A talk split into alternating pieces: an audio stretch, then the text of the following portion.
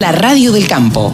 La mejor información del agro con la mejor música. Las 24 horas. Estamos en comunicación ahora con el economista jefe de la Fundación FADA, con David Miazo. Hola David, ¿cómo te va? Gracias por atendernos. Carlos, un gusto estar conversando con vos.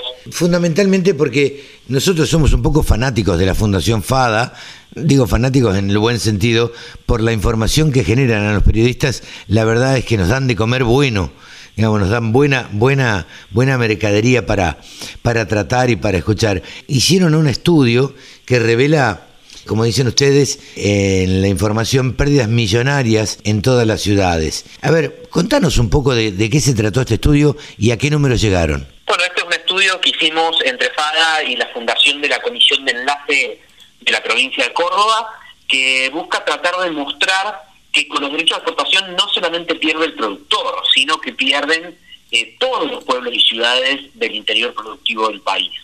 Y para esto tomamos el caso de cuatro departamentos cordobeses, el departamento Río Cuarto, Marco Juárez, Tercero Arriba, que es donde está la ciudad de Río Tercero, y San Martín, que es donde está la ciudad de eh, Villa María. Eh, estos cuatro departamentos producen 13 millones de toneladas de granos, y aportan derecho a exportación por 1.160 millones de dólares por año. Y ahí viene eh, buena parte de las comparaciones que hicimos. Eh, ¿Qué se podría hacer en estas regiones si ese dinero de los derechos de exportación no se fuera de las regiones y realmente quedara ahí? ¿Qué sería? ¿Qué se podría hacer o, cuánto significa? ¿En qué le volvería a la ciudad esa? ¿Y en qué beneficiaría, no? Exactamente. Uno de los ejemplos es... Eh, qué inversiones de tipo agroindustrial se podrían hacer. Eh, y básicamente te las voy a, sumar, a mencionar. Eh, y lo que te voy a decir es solo un año de derecho de exportación. Con solo un año de derecho de exportación de, lo que pagan estas regiones se podrían poner cuatro plantas de bioetanol, más 16 plantas eléctricas a partir de biogás, más ocho molinos marineros, eh, 48 granjas de cerdo de mil madres cada una, cuatro frigoríficos para la producción de esas, de esas granjas y cuatro frigoríficos de exportación de bovinos de 100.000 cabezas por año cada uno. Claro. Es decir, que todo esto que estamos hablando es lo que se podría poner solo con los derechos de exportación de estos cuatro departamentos, que significaría generar en la operación eh, de estas plantas eh, cerca de 15.000 puestos de trabajo directos e indirectos. Ahora bien, si todo eso no vuelve, ¿a dónde va toda esa plata? Bueno, toda esta plata eh, parte, una parte importante es recaudada por el gobierno nacional, que va a, las, a los gastos generales del gobierno nacional, eh, algunos de los cuales eh, son parte del funcionamiento político, el funcionamiento del Congreso, el, funcionamiento de, toda la administración, parte de eso va a otras cosas que sí tienen más sentido, como las universidades nacionales, bueno, todo, todo lo que es el gasto del gobierno nacional. El, tema es que... Eh, al gasto público, pero yo tengo entendido que el gasto público, el mayor, la mayor parte del gasto público hoy en día está dado por los planes sociales. Sí, una parte importante del gasto público es asistencia social, efectivamente. Entonces, quiere decir que estos cuatro departamentos que ustedes tomaron y todo lo que generan esos cuatro departamentos y que no le vuelve, van a parar a, al, al asistencialismo, digamos. Sí, pero acá también está eh, una discusión eh, un poco más general sobre los impuestos y no solamente los derechos de exportación, que es que tenemos una carga tributaria alta, todas las actividades productivas del país, y eso no se transforma, no se convierte en lo principal que el, Estado debería brindar, que son servicios públicos. Acá el que puede se va a la salud privada, el que puede a la seguridad privada, el que puede a la educación privada, eh, porque justamente los servicios que se brindan eh, no son de la calidad de, lo que la mayor parte de la gente desearía. Entonces, pagamos muchos impuestos para tener servicios y bienes públicos que no son de calidad. Y ahí está una de las principales discusiones sobre el nivel del gasto, más allá de si uno prefiere Estado más grande o Estado más chico desde una perspectiva ideológica. Eh, no, sin duda. Vos sabés que hablo siempre este tema con un gran amigo que tengo en Canadá y se queja siempre y él, se, él te dice, mira, el Estado se queda con el 52% de lo que yo gano. Ajá, es alto, le digo. ¿no? Porque la verdad que eh, el 52% es, es bastante alto. Ahora, le digo, ¿vos pagás educación? No, no, mis chicos van a la educación pública. ¿Pagás salud? No, no, nosotros nos atendemos en la salud pública. Pagás seguridad, tenés seguridad, tenés seguridad. Y, y todo así. Entonces, la verdad es que los impuestos y la recaudación de impuestos vuelven servicios. Eh, acá eso no se ve, es lo que estábamos precisamente hablando.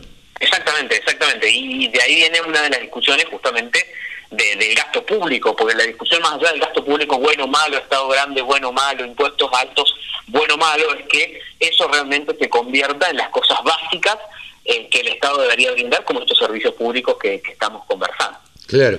Y acá también tener, y, esta visión que ponemos con este trabajo en los derechos de exportación y las regiones del interior productivo, es justamente con la pregunta que surge, ¿qué sería de estas regiones si todo este dinero realmente volviera. Claro, e, eso te iba a preguntar. ¿Qué sería el desarrollo, la generación de empleo, la generación de inversiones, la actividad económica de estos lugares si este, si este dinero eh, este, regresara a estas regiones y no se fuera en términos de derecho de exportación? Porque ahí también viene eh, una discusión más de fondo. Vos acabas de decir recién, bueno, pero esto va al gasto público nacional y una parte importante del gasto público nacional es asistencialismo y una parte importante de ese va al conurbano eh, bonaerense eh, porque no hay oportunidades de crecimiento, no hay oportunidades de trabajo, no hay oportunidades de desarrollo.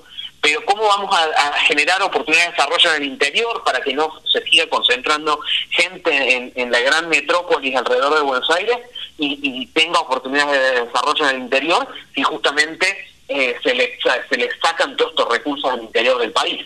Entonces, ahí también está esta discusión de fondo de un eh, desarrollo nacional eh, más equilibrado.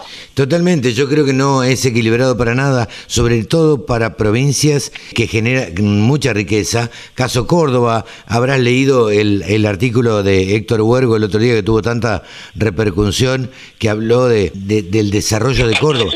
¿Cómo? Del desarrollo de Córdoba y que podría ser un cantón suizo. Exactamente, del cantón suizo y del desarrollo de Córdoba. Y a la siguiente editorial trazó una línea hablando de la Ruta 6 que va desde Campana hasta La Plata, porque evidentemente él está hablando de lo que vos estabas diciendo recién.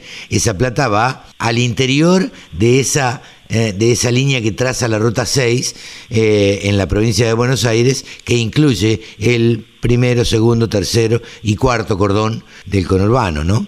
Y, lamentablemente es donde está concentrado todo. Exactamente, exactamente, por eso también eh, a, eso iba recién con, con, con esto de que eso solamente, eso no se combate con asistencialismo, eso se le pone un paño frío con asistencialismo.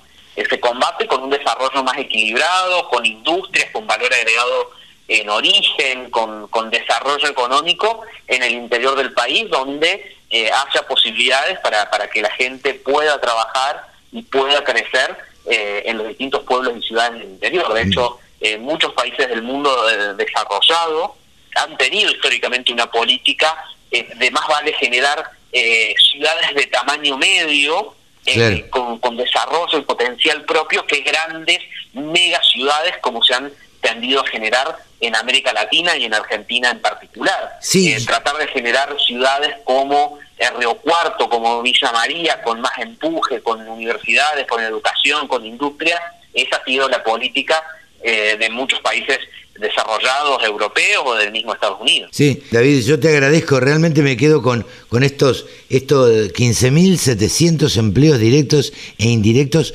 por año para los departamentos de Río Cuarto, Marco Juárez, Tercero Arriba y San Martín. La verdad que esto es realmente preocupante que toda esa plata vaya a parar al Estado y que no se vea reflejado, bueno, en lo que decíamos recién, en los pueblos del interior, en esos pueblos que viven directamente del campo. Sí, tal cual, y es no solo al Estado, sino al Estado nacional y no se reparte. Claro. Si este dinero por lo menos fuera a los estados municipales y provincial y parte de eso se diera en mejora en la calidad de servicios públicos, las rutas, los caminos, la seguridad eh, en los entornos de esta producción, eh, estaremos hablando de otra discusión, pero ni siquiera es eso. Seguramente estos derechos de impuestos a las exportaciones no son coparticipables, por lo tanto, eso no vuelve de ninguna manera. Es, es una lástima que sea así. David, te agradezco muchísimo este diálogo con la Radio del Campo. Un gusto conversar con vos. Un abrazo grande. David Miazo, economista jefe de la Fundación FADA. La Radio del Campo. única emisora con programación 100% agropecuaria.